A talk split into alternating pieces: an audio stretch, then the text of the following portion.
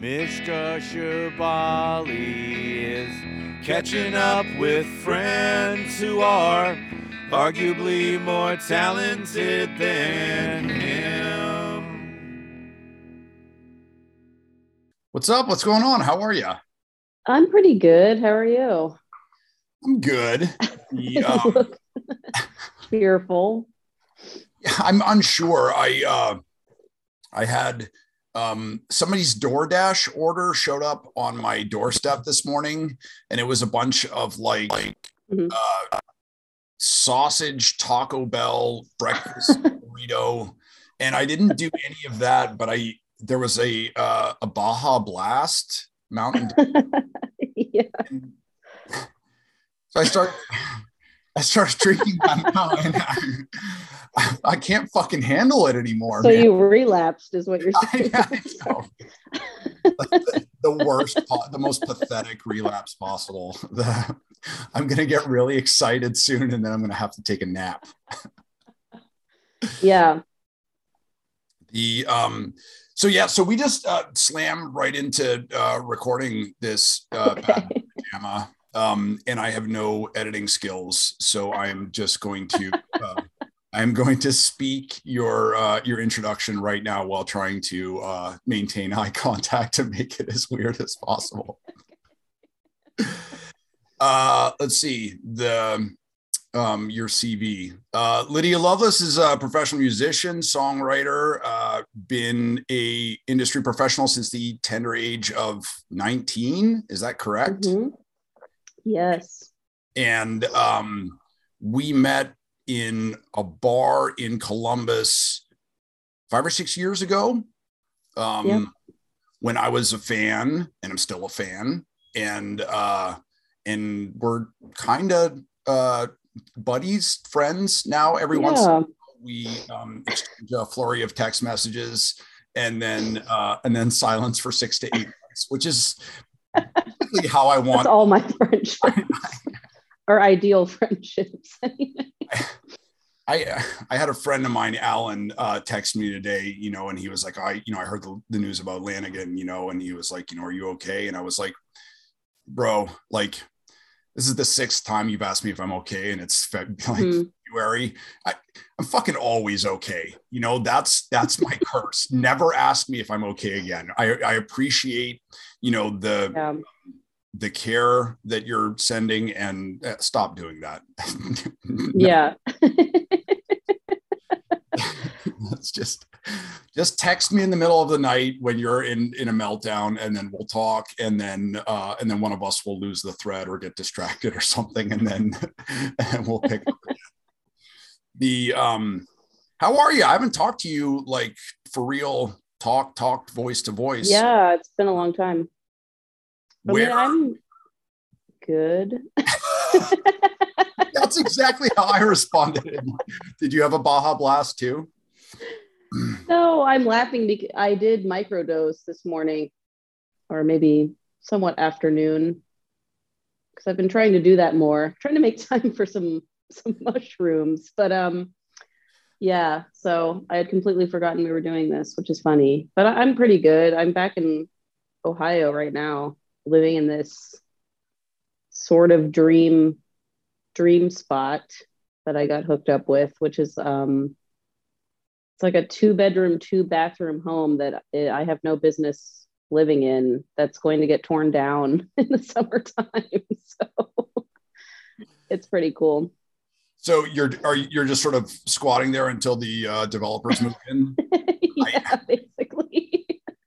It Yeah. sounds like a Stephen King, you know, book where you're going to have like, uh, you know, a standoff at the end. It really is like, especially since I, you know, I came here to kind of like force myself to write a record, which I'm really terrible about doing. Um, so there are some days that are better than others. So it's like half shining, half, I don't know, something else. I was imag- imagining like a like a sort of a '70s like uh, you know Burt Reynolds or like you know James Garner thing where it would be sort of like you um, you know airbrushed standing on the the hood of a monster truck, you know, like you know uh, last showdown in you know whatever I don't know the yeah. um the I don't know for somebody who says they have a hard time uh, just buckling down and writing the record. You have an awful lot of records, you jerk. yeah, that's true. You know, I guess from the outside looking in, I have to give myself some credit, but from my perspective, like I'm a relatively slow writer and kind of always being scolded for my slowness. So I think most people do a record a year um, that don't have anything else to do, but I've never been able to do that. Man, fuck all those motherfuckers, man. I'm on the like, uh, you know, the uh, dog years plan of like one every seven years.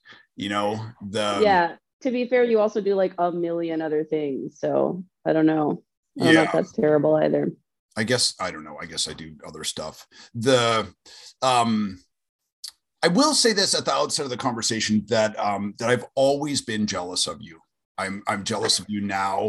Um, I was jealous really? of you before I let before I met you, and the um, and it, it's it's tricky in our friendship sometimes because there are um, there are definitely times where I know that you're going through like legit hard times, and like mm-hmm. you know, to be an artist and to be continually forcing yourself to create means you're sort of professionally miserable and like just constantly coming up short. You know, like yeah, I, I could the, forever disappointed in myself yeah we, we keep moving the goalposts you know that where it's like well I, I wrote a song today but i could have i could have written two you know like uh you know it wasn't very good yeah. Like neil young woke up from a fever and wrote you know half of everybody knows this is nowhere and yeah.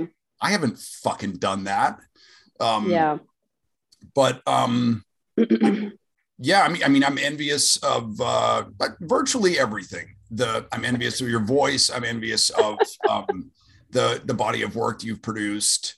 Mm-hmm. Um, um, you know, I'm envious that that you're a lot more successful. Uh, yeah. than, uh, than I am. Hey, you affirmed that a little too quickly. You're like, hell yeah.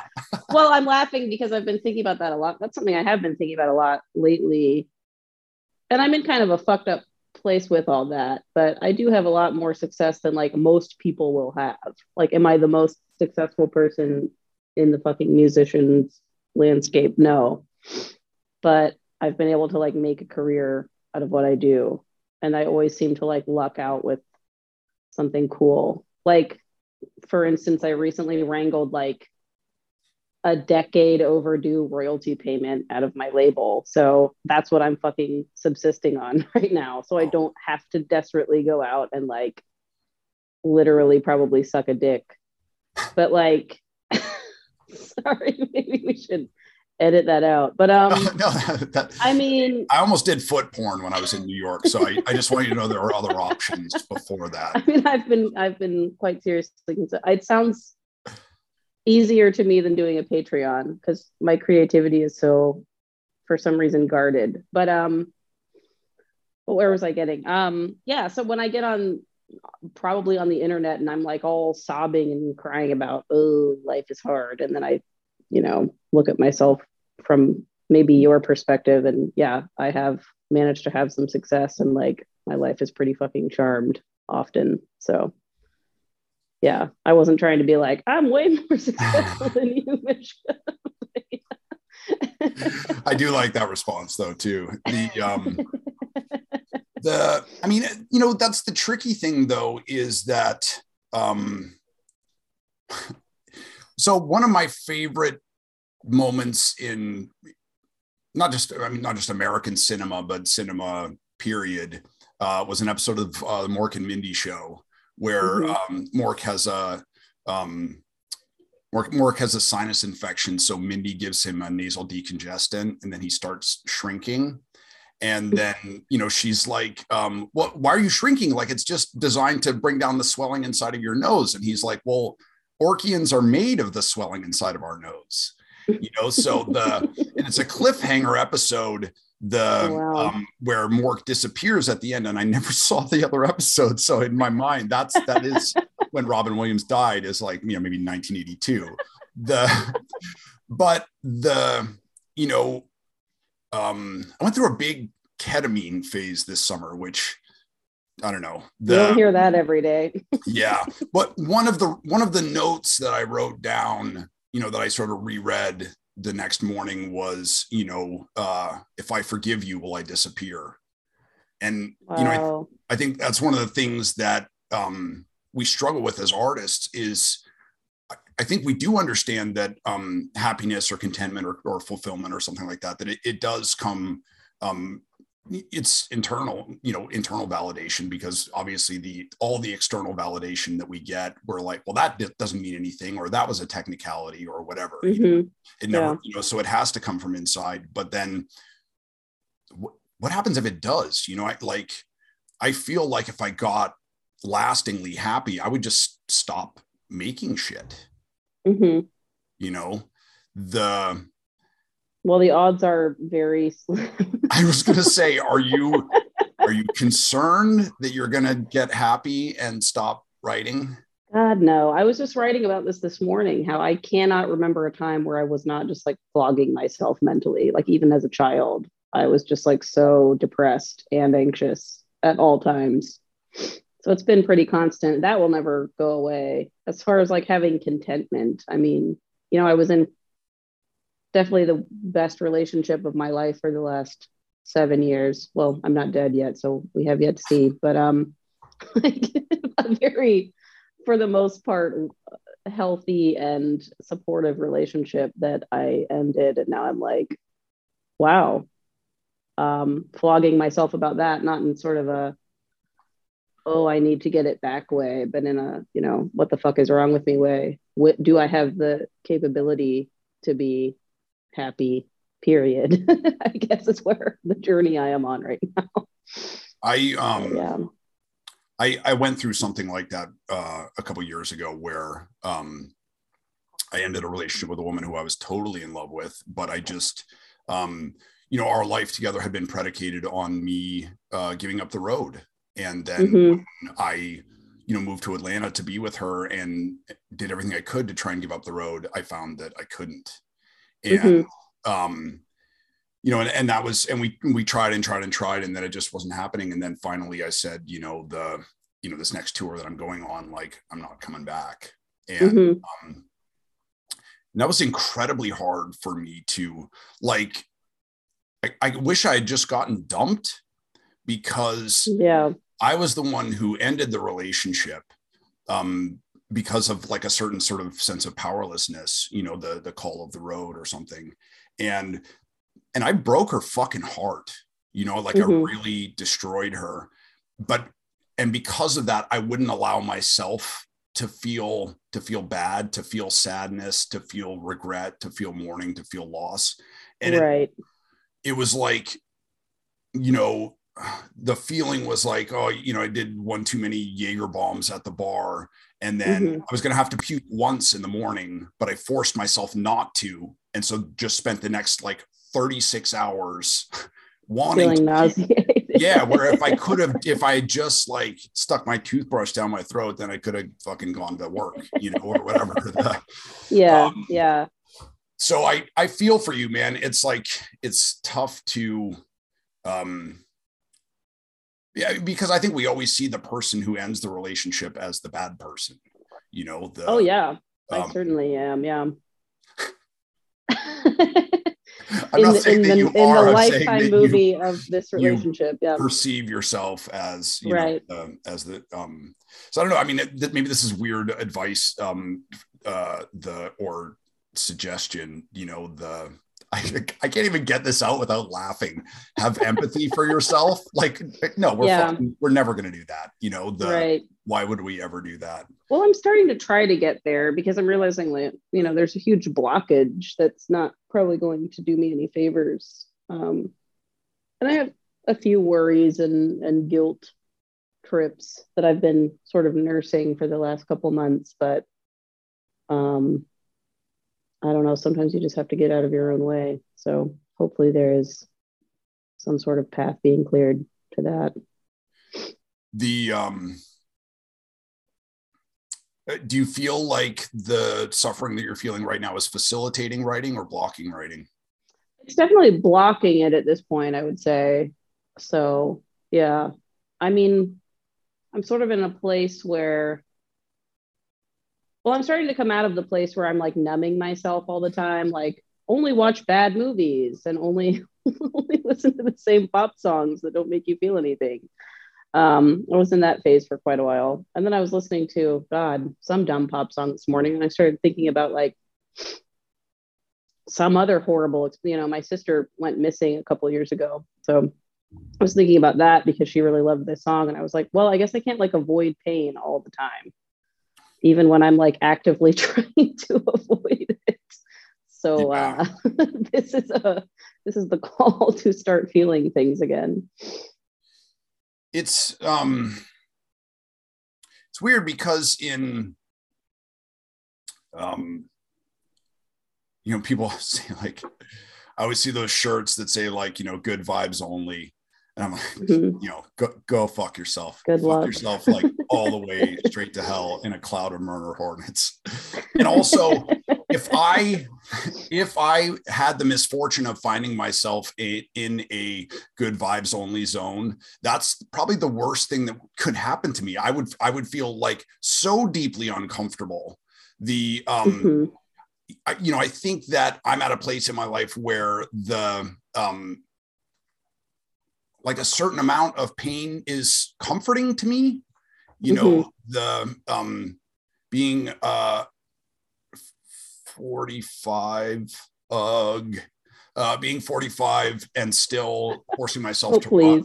run just um it just means i'm like in low level pain all the time like when i'm running yeah. when i'm not running when i'm sitting when i'm standing when i'm sleeping the and the and i realized that i, I i'm into that because mm-hmm. that's sort of where i am emotionally but it's got to be the right um the right ratio of um of pain you know the you know this band lord huron yeah yeah um, if if you know any horrible stories about them, please don't tell me because the they put uh, an album out um, whatever long lost that I've been sort of spinning nonstop. Yeah. And, I don't know any horrible stories about them. I, I really like that band or oh, guy.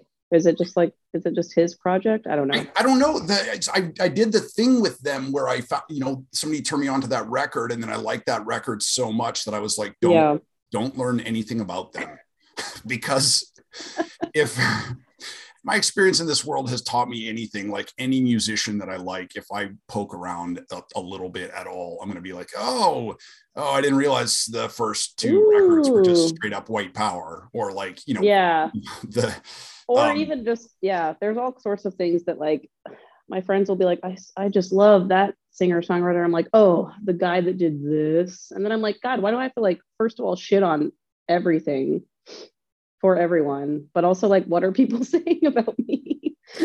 I wonder, like, I'm sure there's plenty of horrible things that could be said for me. So, but I, yeah, I totally, totally get it.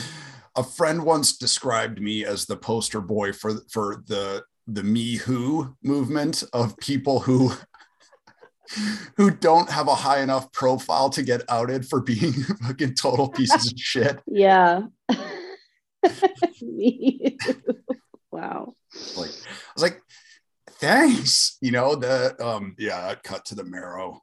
The but that, you know, that Lord Huron record, the um, you know, at this point, it's it's definitely an unpleasant experience to listen to it. Um, it definitely hurts, you know, but it's sort of like, you know, um, a fish hook in my heart as opposed to, you know, like I don't know, running over my foot with the lawnmower or something like that. Yeah. know, it's like the right amount of pain.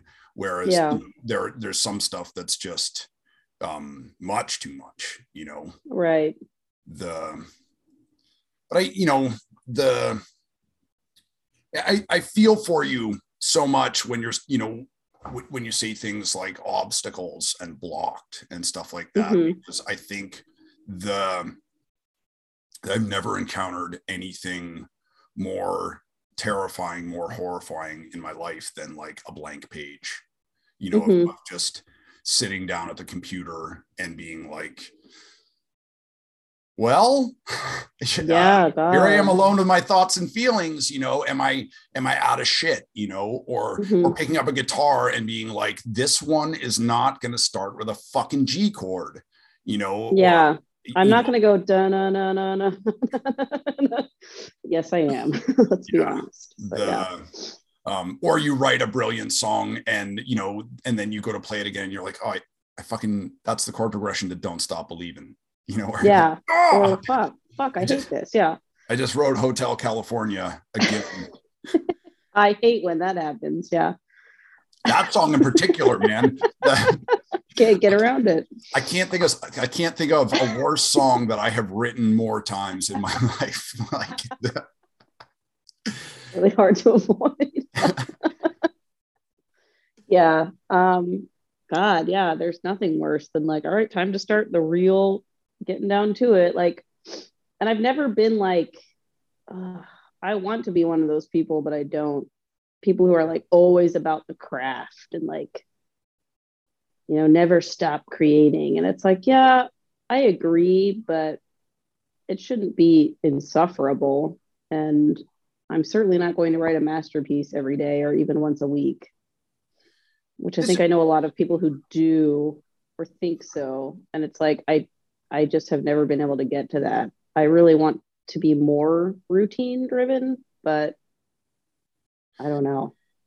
this is you know the with the you know the stupid Neil Young versus Joe Rogan thing recently you know Right. um, um it's it's so funny trying to like talk about that shit on on Twitter or, or anything because you know you're like um people are like you know this is censorship you know and it's like well actually no Neil Young is expressing his First Amendment right to free Yeah. speech by, eh, you know, free speech includes shutting your mouth, and that's essentially what Yeah. he did. You know, the so if you're a free speech absolutist, you're clearly on Neil Young's side. You know, and then people would you know jump to my, def- uh, you know. Jump on the Neil Young sort of bandwagon and be like, he's Canadian. He can't do anything wrong. I'm like, there's like millions of dead Yeah, it's First Nations people Yeah. who would disagree with your assessment Right. of of Canada, you know, and and Canada as being like the country that's never done anything wrong. The um, but one of my to say worse than genocide, even worse than genocide, Neil Young, you have to write all the fucking songs like Neil Young, uh, Dylan, Stephen King, like fucking get a hobby Right. you know the i mean that's one of the things that's maddening for me is that there are some artists who um it's like the it's like they never turn the car off to put gas in it it's always just Yeah. it's fucking just always going you know and i um i go through go through long periods where um where i don't pick up a guitar at all or i don't write Yeah. you know a fucking thing Yeah. um, the one of the things that has been i don't know if there's a musical equivalent of this the one of the things that has been really helpful you know for for me with getting through writer's block and stuff and sort of like just getting shit rolling is the the shitty first draft thing Mhm.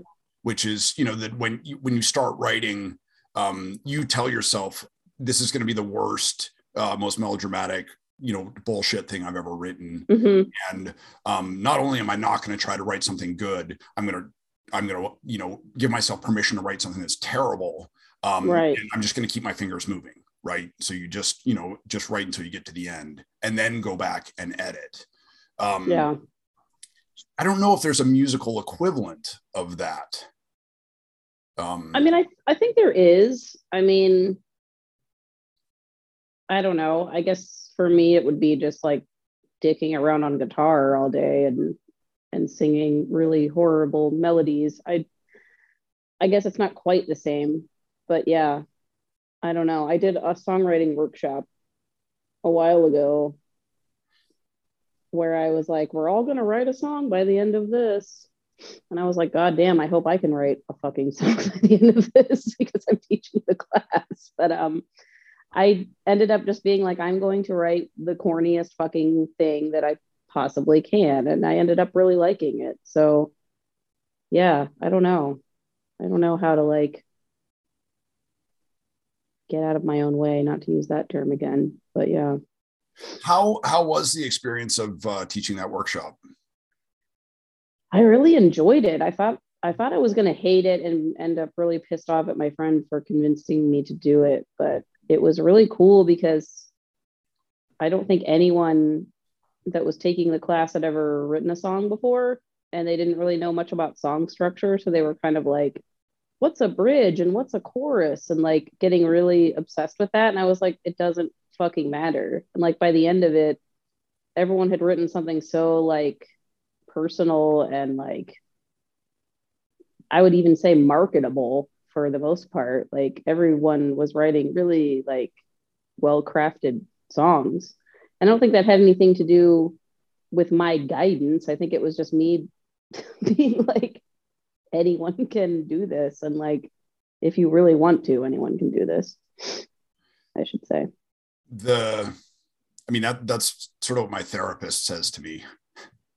She's like, I, you know, I'm not doing anything. I'm just sort of giving you permission to do, you know, right. to, to move forward the right. so i would argue that you're probably doing something that's actually um, integral for these people to you know to actually Maybe so yeah you know write songs the but it's funny you know because the did you go through like a, a beatles obsession phase of like learning a ton of songs and, and studying the structure and instrumentation and all that shit no in fact that's like probably one of my biggest regrets.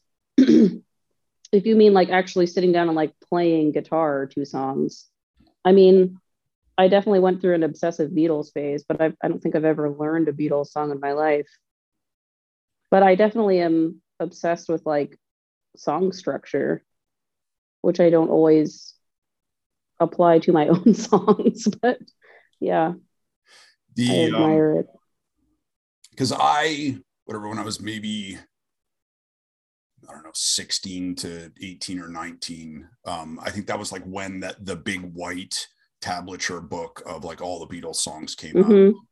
And uh, I got that. Another friend got that. And um, I think we had that too. And, and so we would just try and learn, you know, as many songs as we could. And I, I don't, I don't think of the Beatles as like a big influence on my music or my songwriting. The but every time I've learned a Beatles song, I've gotten a fucking song out of it. Um, mm-hmm. Just because they do, um, Paul McCartney especially does weird um, chord structure, uh, weird mm-hmm. chord, like chord progressions that you don't really expect or transitions and stuff like that. You're yeah, like, oh, I, for sure. I, I, can do that, you know. Mm-hmm. The, um, but one of the things that I got from being a, like a big Beatles nerd for a minute was um, getting becoming really like obsessive and insecure about song structure. Like I knew I was a shitty guitar player and that I I didn't have much of a voice. So I was I was like, well, I'm going to put nine chords in this song, or I'm going to put 11 mm-hmm. chords in this song, or I'm going to put you know this is the pre-chorus and then this is the second bridge and all that. Like you're writing a fucking ELO song or something, right? Know? The and then I just did a Freddie King cover with a couple of buddies the other night. There's it's just three verses. There's there's no chorus, there's no verse. It's mm-hmm. just mm-hmm. it's just like a blue a driving blues vamp and it's more satisfying than a fucking Baja blast. you know, it's like it's just like deeply fulfilling yeah. the to learn that song and be like oh man i i could just write songs like this. Or you know the uh, sam Coomes from quasi. Did you ever get into that band? I don't know that band. The, I'll, I'll send you a link to uh, um, one of the records. I think it's just called uh, featuring birds or something mm-hmm. like that. Um, but he he you know he plays sort of like uh, distorted Wurlitzer and shit like that. And uh, Janet Weiss plays uh, drums, and the the songs are all like one one part that goes into another part that goes into another part, and then it ends. Yeah, and, and it's and it's beautiful, and and also the I want to like grab him by the lapels and throw him up against a, a wall and be like, you fucking just Ow. You just repeated it once. You didn't. You didn't milk it. You didn't. You don't play it. Th- Yeah. You know, turn into a, a big, you know, drunken sing along chorus and have everybody singing it, you know, together at the end. The, Yeah. you know, I guess the confidence that he has as a songwriter to just, just be like, "Ah, I'll just write another one. Yeah. God, I'd love to have that attitude. The, um, do you, uh, do you play keys or piano at all, or, um, Yeah, I play it. I've been playing primarily that lately. Um, I I grew up playing it piano. Um, it's definitely like it's definitely become my preferred like writing tool just because I understand it a lot more than guitar. Not in terms of like being really talented, but like where the notes are. It's much easier for me to find something than on guitar Huh. but I don't know if I would say it's my favorite thing to like record with. Did you learn uh, piano first? Yeah, yeah, it's my first instrument. I- feel like there's a thing where girls learn piano and boys learn guitar. Is that a thing? yeah, Yeah. Yeah. The- Especially when I was a kid, it was just easier to like have a big piano that everyone plunked around on, probably. But um, yeah, I wanted to learn drums, and I just have no sense of how to do that. It's it's way too much going on. But yeah, virtually every drummer I've ever met has been a fucking psychopath too. yeah. Uh, so, so, so either you you missed your window or you dodged a bullet there. Mhm. um, I think I know like you know maybe two drummers who aren't total psychopaths, and and they stick out in my head because I'm like yeah. weird that you're not you know Wow, you're a You know. interesting, nice person. Yeah. Yeah. The um do you have a guitar that you grab first when you're trying to write? Not real. I mean, I have like four guitars right now. Um, and I've definitely been grabbing the prettiest one. Uh, my ex got me this like Miami blue Fender Telecaster that I've been pretty obsessed with lately. So mostly that one right now. I would like to say the acoustic is like my go-to, but I actually hate my acoustic because it's huge and really difficult for me to play. And I just like I love it, but at the same time, it's not really the most joyful thing for me to work on songs with. But When when when I think about you, and especially when I'm listening to your music, I feel like we're about the same size. And then whenever we hang out, I'm like, no, yeah, I, I got, that, I got that totally wrong. Um, I I have to play big guitars because if I I mean if I play like a Mustang or something like that, it looks like um you know like it looks like I'm playing like a kid's guitar or something like that. yeah, You know. yeah. I just have a J45, but I don't know. It's, it causes a lot of hand pain for me. So even anymore when I go on like solo tours or stripped down tours, I like don't even really play it. I mostly just play electric, but Mhm. which I guess would make me a wimp. But I don't know who has time for like having fucking carpal tunnel from playing guitar.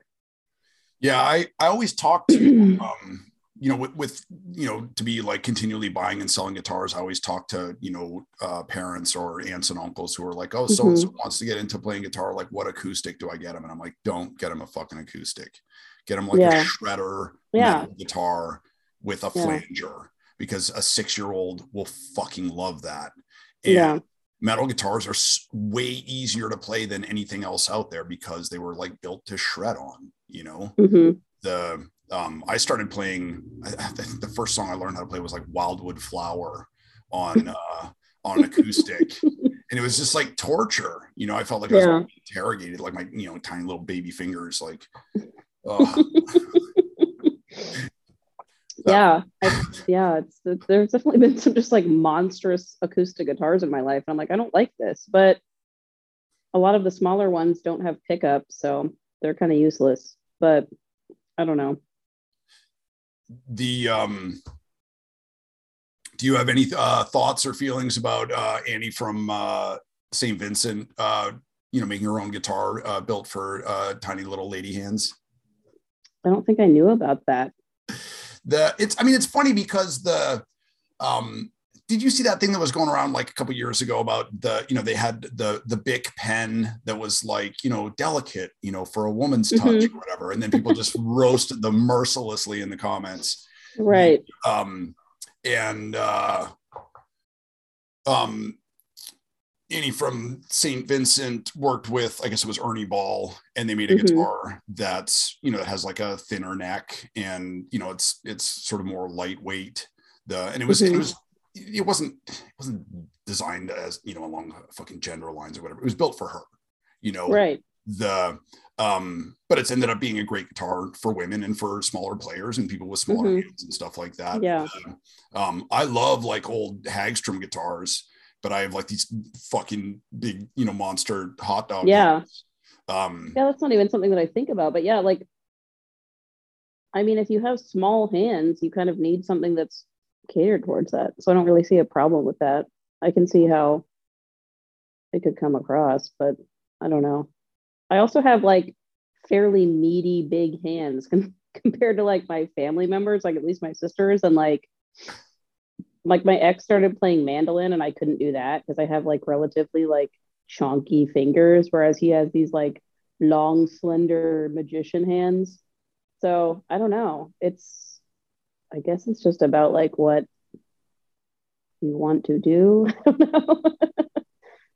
I, I can see how it would be weird to be like, I made this for ladies, but yeah I don't know. the, a dainty little guitar the, the, uh, I mean, I also grew up playing a dainty little bass, which I don't think I really realized, but I played a Fender like combo bass, deluxe combo or something like that.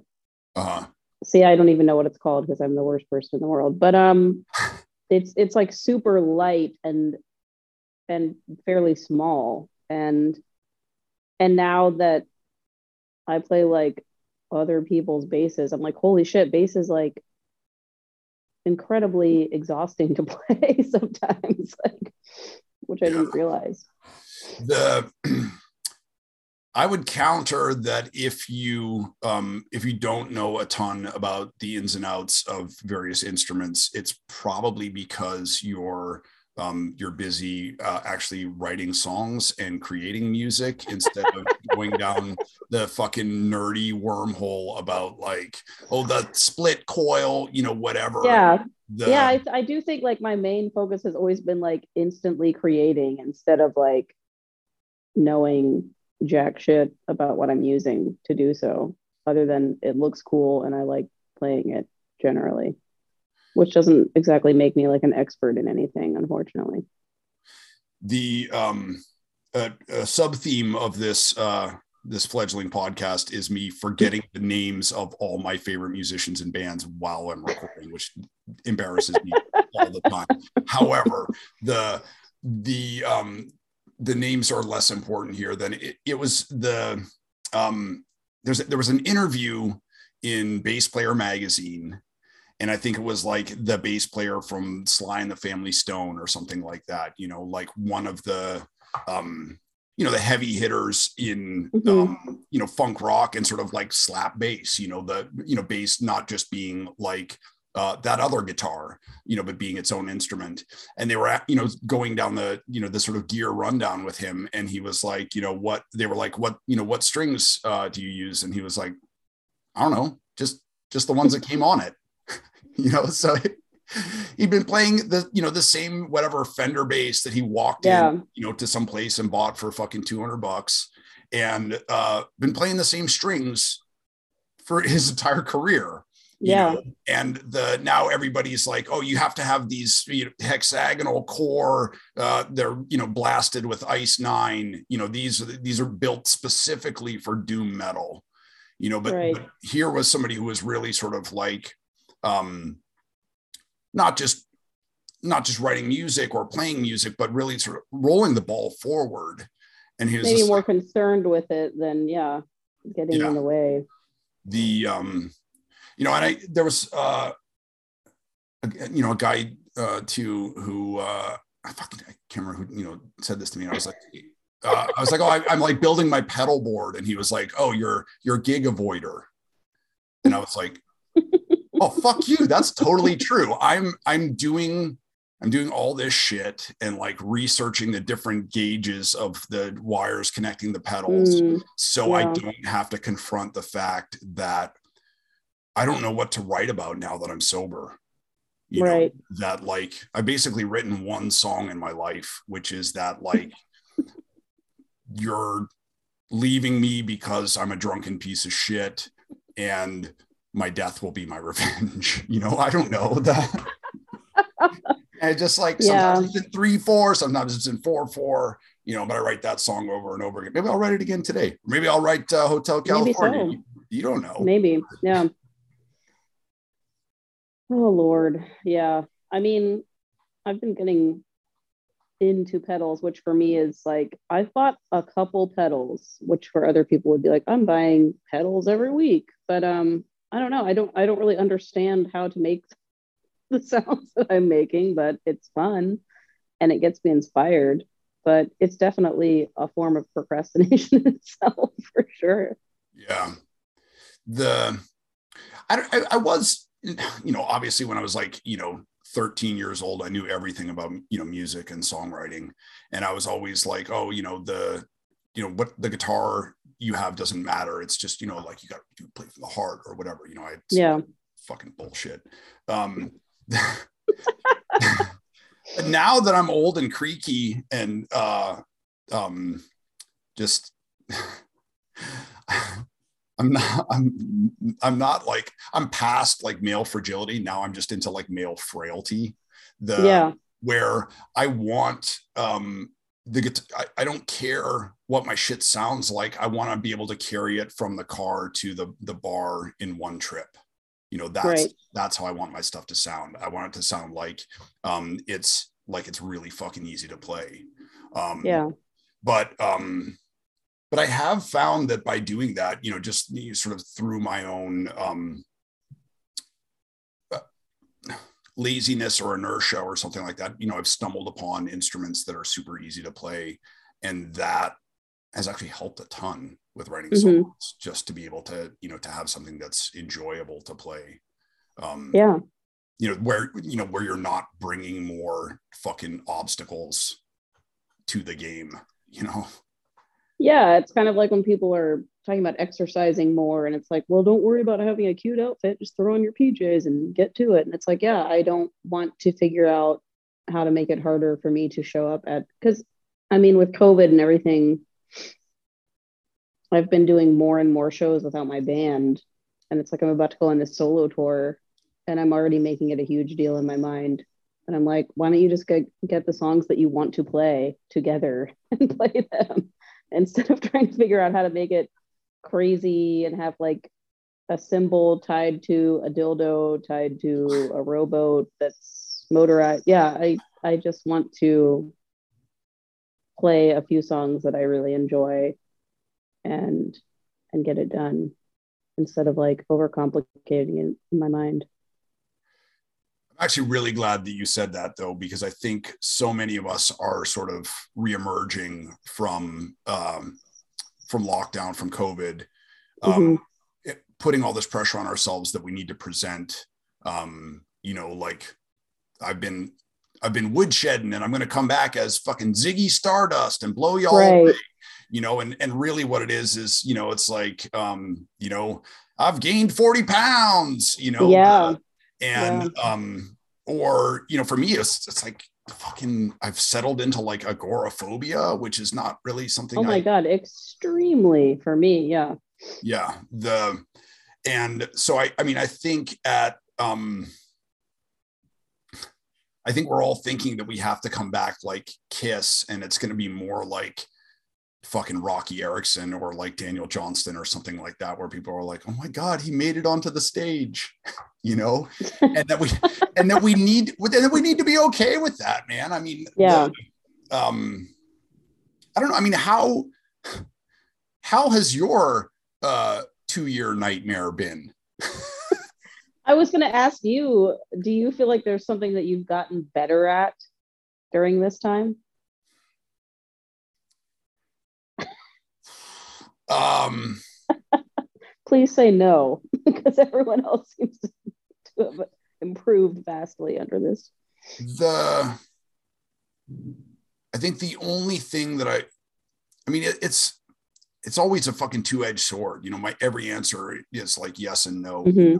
The this last two years has taught me that I'm stronger than I thought I was, and I'm weaker than I thought I was Mhm. because Right. I came closer to relapsing this last year than I ever have in my in my sober life, and I didn't.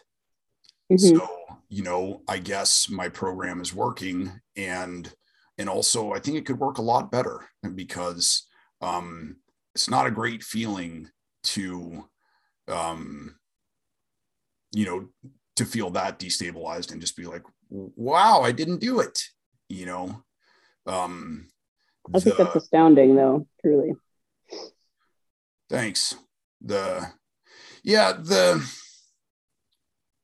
man, I you know, I have such a hard time the because we do have, you know, we have to talk. Everybody who I'm talking to, um, you know, in this sort of like first round of the podcast, the you know, Mhm. one of the big things is just like, how have you been? You know, the Mhm. how what were your survival strategies how did you get through it and so we're in this quagmire of everybody's having the worst year of their lives. Yeah. just had the worst year of their lives. And it's and there's a thread that runs through it of sort of like um, isolation and paranoia and loss. And um and also you know the thing that you talked about or you know that we talked about a little bit you know right early on about when you end a relationship you're continually interrogating your own sadness to be like well i i ended the relationship. How how bad am i allowed to feel? How you know Yeah. how sad am i allowed to feel? You know? Yeah. um but um what did you do you feel like you're coming out of this um worst fucking thing ever with uh with something new that you've learned or something that, that you got better at? Or the um was there a survival strategy that that helped you get through I don't know. I mean, it's actually been fairly traumatizing because it reminds me a lot of how I grew up, which was like homeschooled in the middle of butt ass nowhere with like not a lot of options. So it reminds me a lot of that feeling. And I worked so hard. And I would say like the last like seven or eight years to like get rid of at least some of my social anxiety and like be able to order a coffee or like a burrito without having a complete meltdown. And that has all just completely gone away with the last couple of years because, you know, I don't have to be around anyone. And particularly like in the last couple months where I'm like living alone, it's taken kind of a nosedive. So, I mean, I don't know if I have specific strategies because I'm just as a person kind of all over the place, but there have been times when I've gone on streaks of of doing really well, which I've been surprised by. I mean, I think you know I've always struggled with addiction and I've gone a month or so here and there without drinking, which has been for me really great, especially you know, when you can just be at home and not have to like worry about the social aspects of why you're even drinking, which is the most insidious part. So I don't know. Now I feel like I'm just rambling, but one of the one of the working titles for my my memoir was um the true cost of free drinks you know because when uh when you're working when you're on the road that's part of your wages you know? Mhm. yeah, um and you know and then there were absolutely times in my life where they were like you know we're uh, you're only getting 40 bucks but it's free tap beers all night. And I Mhm. was like motherfucker i will make you regret that. You know where i would just sort of like yeah, spite drink as much as I could, you know, um, to to be like, well, you know, I um, you know, after after buying a foot long at Subway and a tank of gas, I'm ten dollars in the hole, but I drank two hundred dollars worth of shit beer last night, so I'm up. You know, yeah, the um but you know i mean if it's uh you know, I mean, if it's any consolation, you know, you know, struggling with drinking and stuff, you know, last night I made up my mind to go back where I was like, now, now the time is right, you know, for me to start drinking again. Um, Mhm. and I woke up this morning and I was like, that's a dumb idea. I'm not going to do that. but last night I was like, okay, this oh is it. You know, I'm ready to Yeah. the, yeah, but I mean, God, when I, um, when I quit, I was, um, I was getting like three day hangovers and it Mhm. was just like, I, you know, I, I don't think I'm physically strong enough to drink anymore. I- Yeah. I don't know the constitution. The you know one one encouraging thing I you know I would say is that um you know I I recognized that I was an alcoholic when I was 17 and it took me 15 years after that to uh to quit drinking. Um Mhm. so you know I think there's a lot you know it sometimes it takes a long time to realize or accept um the path that we know we need to be on you know the um Right. you know people always say like oh you know sometimes the kids got to touch the hot stove before they realize that it's hot. Well some of us have to touch it like 40 times. And you're like i think it might be hot you know? Um the but also you know i mean i i actually wrote a self-help book um which ugh, the i you know that's that's worse than doing foot porn. Um the that was a missed opportunity there i do have beautiful feet the maybe that'll be the image uh, that we'll use for the podcast You should. You should just use your foot. a picture of my for the beautiful feet podcast. Yeah. the um but you know in order to write that book I did a shitload of research about um uh it's called alcohol they don't even they don't call it alcoholism anymore in you know in the Yeah. circles it's you know alcohol um Alcohol dependency.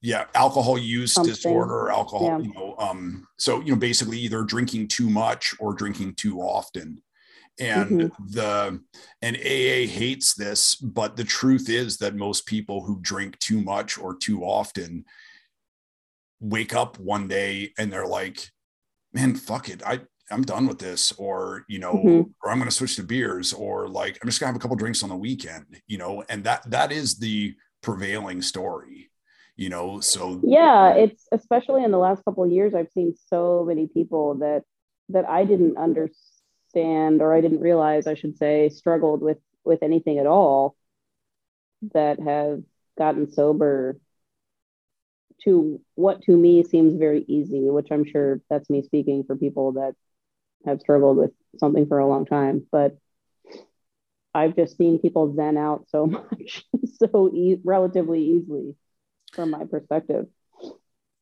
yeah the you know my you know my my life got really fucking bad before i quit Mhm. and the but i was uh i was excited to endure the worsening horrors of my own alcoholism rather than go to a fucking church basement and like have fucking old timers tell me i needed to get jesus you know the um and i just imagined um you know sober life to be a fucking horror show. And the um and i was wrong you know and i you know is not to like proselytize or anything. I, this is just to expose one more way in which i got it Mhm. wrong. But the um you know a staple i don't know why this, we're always talking about stephen king uh today but fuck it we're going to talk about stephen king a staple of every stephen king um, book or actually uh, virtually any horror movie is the the dog uh the dog snarling or the cat hissing at the closed Mhm. closet door Mhm. and that um that's always more terrifying to us more horrifying than for us than fucking godzilla emerging from the icy depths or whatever that you know whatever the monster Right. is and it's it it's just it taps into that primal fear of the unknown of like why we're afraid of caves and like the ocean and shit like that you know Right. um and the for me it was um it was the unknown of you know what my life would look like um after i got sober the um you know and had i known that i mean there's a lot of shit that i still do where i like when, when I'm like, ooh, I get some new running shoes, you know, where I'm like, oh, you fucking dork, you fucking dork. Like you're such a loser, you know. The um I have I have a I have a drawer in my dresser now that's dedicated to just like running clothes and shit like that. Mhm. You know, the um and I was I mean it was even I mean this is like you know last night I decided I'm definitely drinking again.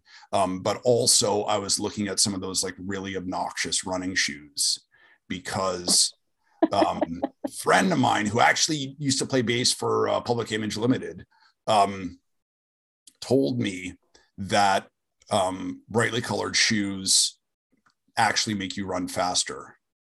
And I was like, you're fucking bullshitting me. And he was like, nah, man. Cause like you get shoes that are super obnoxious, like, you know, uh, electric blue and hot pink and fucking, you know, uh, the road cone orange and stuff like that. You, you can't jog in those. Mhm. Like you better be fucking tearing it up out there, you know, if you have shoes that are that obnoxious. That seems true. and I was like, I was like, that's so idiotic and also correct. Um, Yeah. The, but yeah, you know, the, I don't know. I definitely have, um, I definitely have a big grudge against sober life, especially after the last couple of years. The, um, but uh, it's, way less bad than I thought it was going to be. God, I think it looks so awesome. Yeah, really?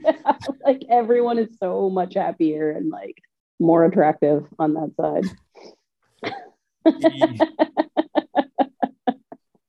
Let me tell you. this is the actually good. Side of the barbed wire fence. the, the, barricade. this is actually good because the I mean I think we we started with this uh, with me confessing that I'm uh, jealous of virtually uh, every aspect of your life. The um, but I guess Oh, my if you only morning. I guess my mornings are probably better. The I mean I still I still wake up the I enter this world in the most each morning I enter this world in the the sweetest cutest most adorable way possible right my Mhm. dog during the course of the night she'll get up several times and lay on the edge of my legs so that then she'll slide down to have like maximum contact with my body and then at some point in the like you know 3:30 in the morning the cat will come you know she usually sleeps like a little further down the bed but then like in the you know pre-dawn hours she'll make her way up to um like the pillow next to my head and Mhm. she'll she'll do the little biscuits thing and then she'll go to sleep there so when i wake up in the morning the the the, when, the first time i turn over my dog wakes up and then she goes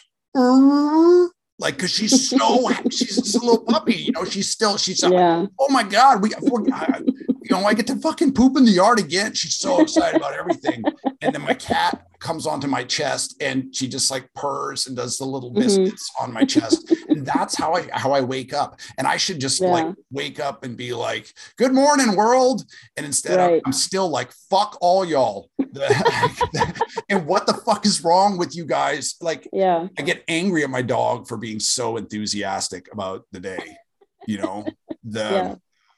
But um, and I should, you know, I should just spring out of bed. But I don't, you know, I, don't- yeah, I really don't know what I would do with Oh that. God, me too. I'm still trying to figure out the morning thing.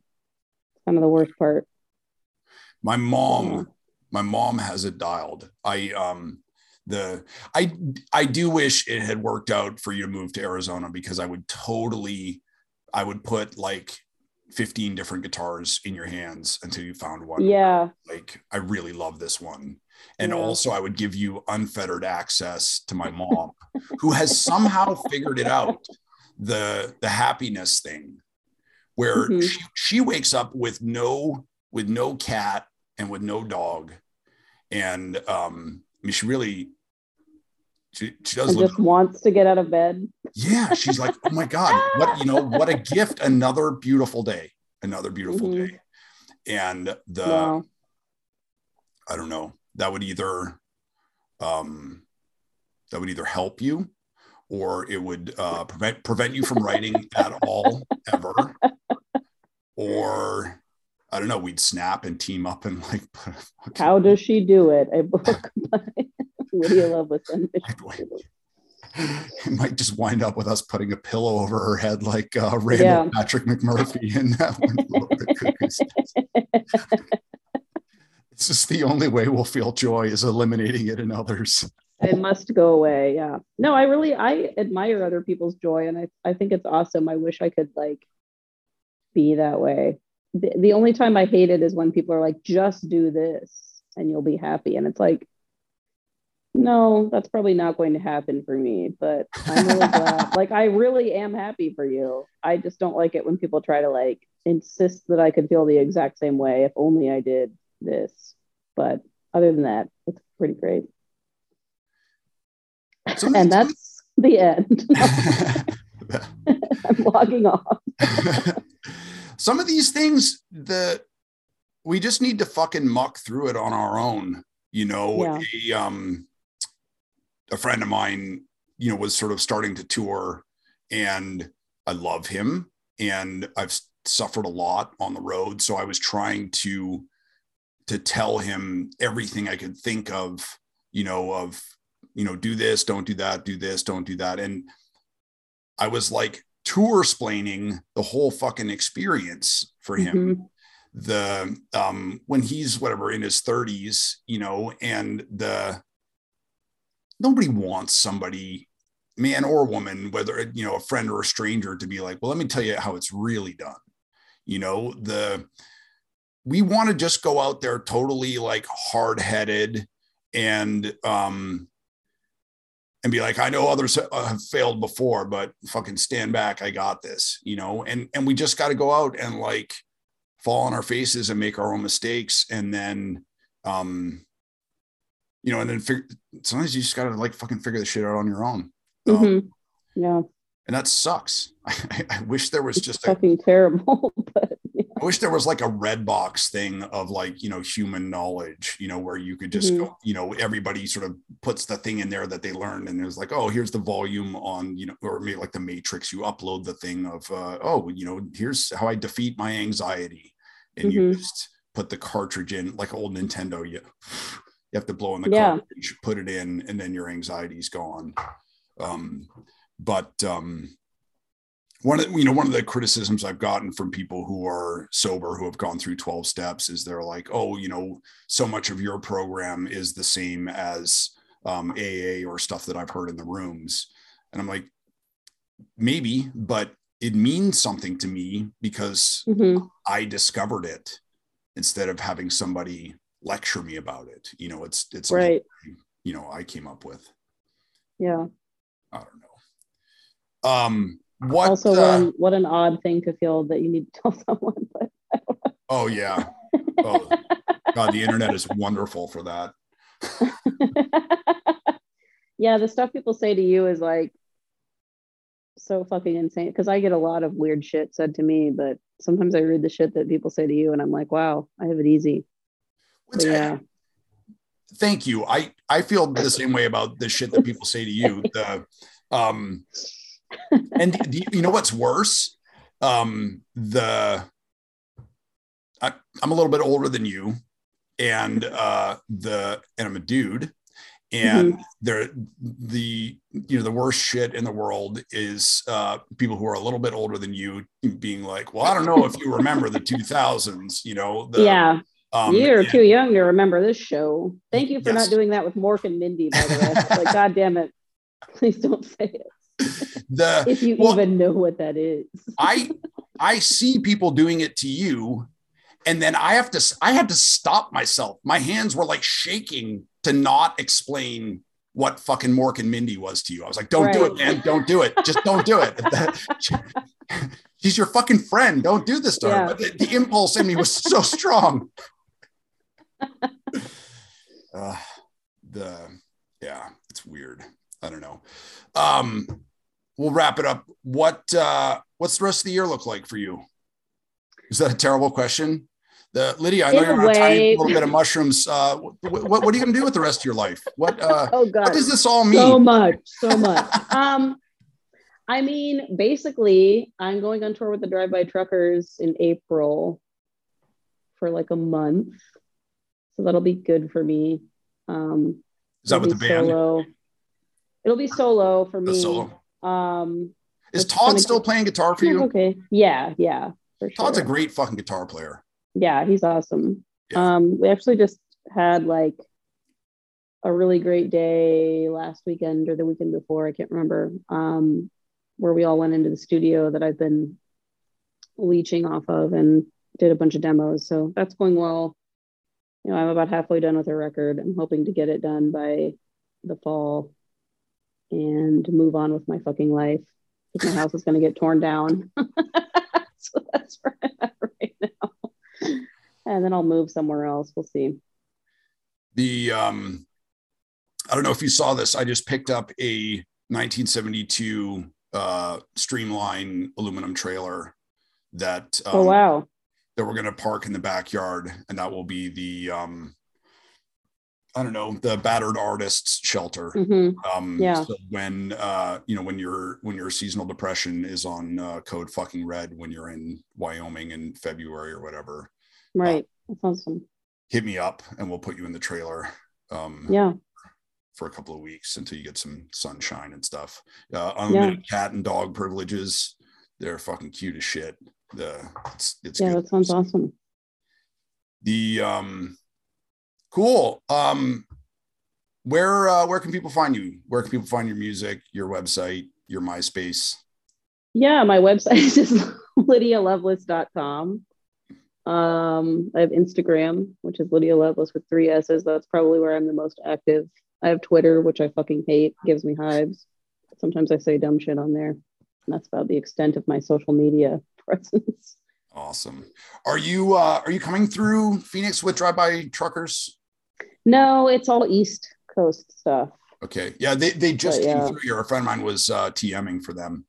Um, oh, cool. Yeah. yeah great show uh, such a good band um they, I, I fucking i mentioned patterson hood i think on the first podcast and i couldn't remember drive by truckers as his band that's that's where i'm at that's the that's the ketamine hangover that i just wiped It is. massive chunk of my brain out The, um, well lydia thanks so much for doing this the um you know i'm uh, you know still a huge fan and uh I don't know. I love that we're friends and that I uh, Yeah. have a sort of little window into um, your songwriting and all that shit. I I hope we talk more often than I uh, hope so. once, every, but uh,